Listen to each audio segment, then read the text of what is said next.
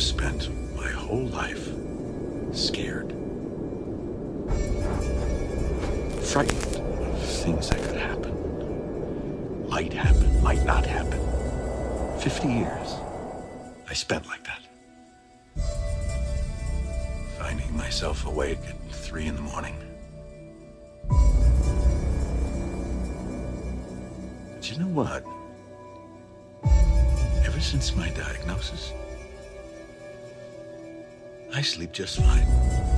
My history did not have to become my future. For whatever reason, uh, most people, their associations are to avoid anything that's uncomfortable. But it's so illogical because when you look at comfort and you look at success and progress and the eventual the feelings of accomplishment and of getting past certain hurdles in, in terms of like how you feel about life a, a lot of those are connected to discomfort like discomfort is your friend I was one who swam against the tide of what is expected and what is uh, what the establishment wants from us. I began to see the possibilities of not being where I was. I came to realize it's that fear that's the worst of it. That's the real I will stand.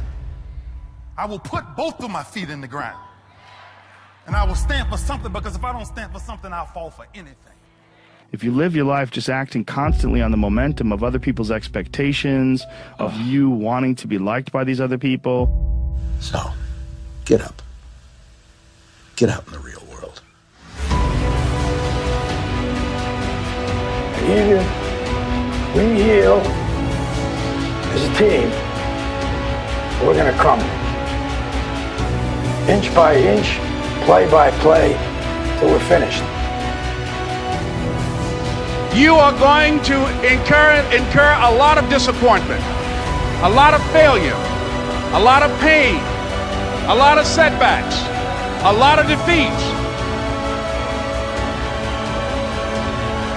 But in the process of doing that, you will discover some things about yourself that you don't know right now.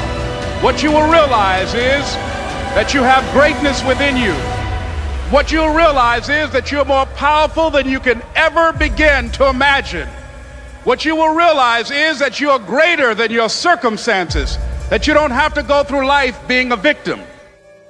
I was born in Miami, Florida, in an area called Liberty City, in an abandoned building on a hard linoleum floor. Someone's opinion of you does not have to become your reality.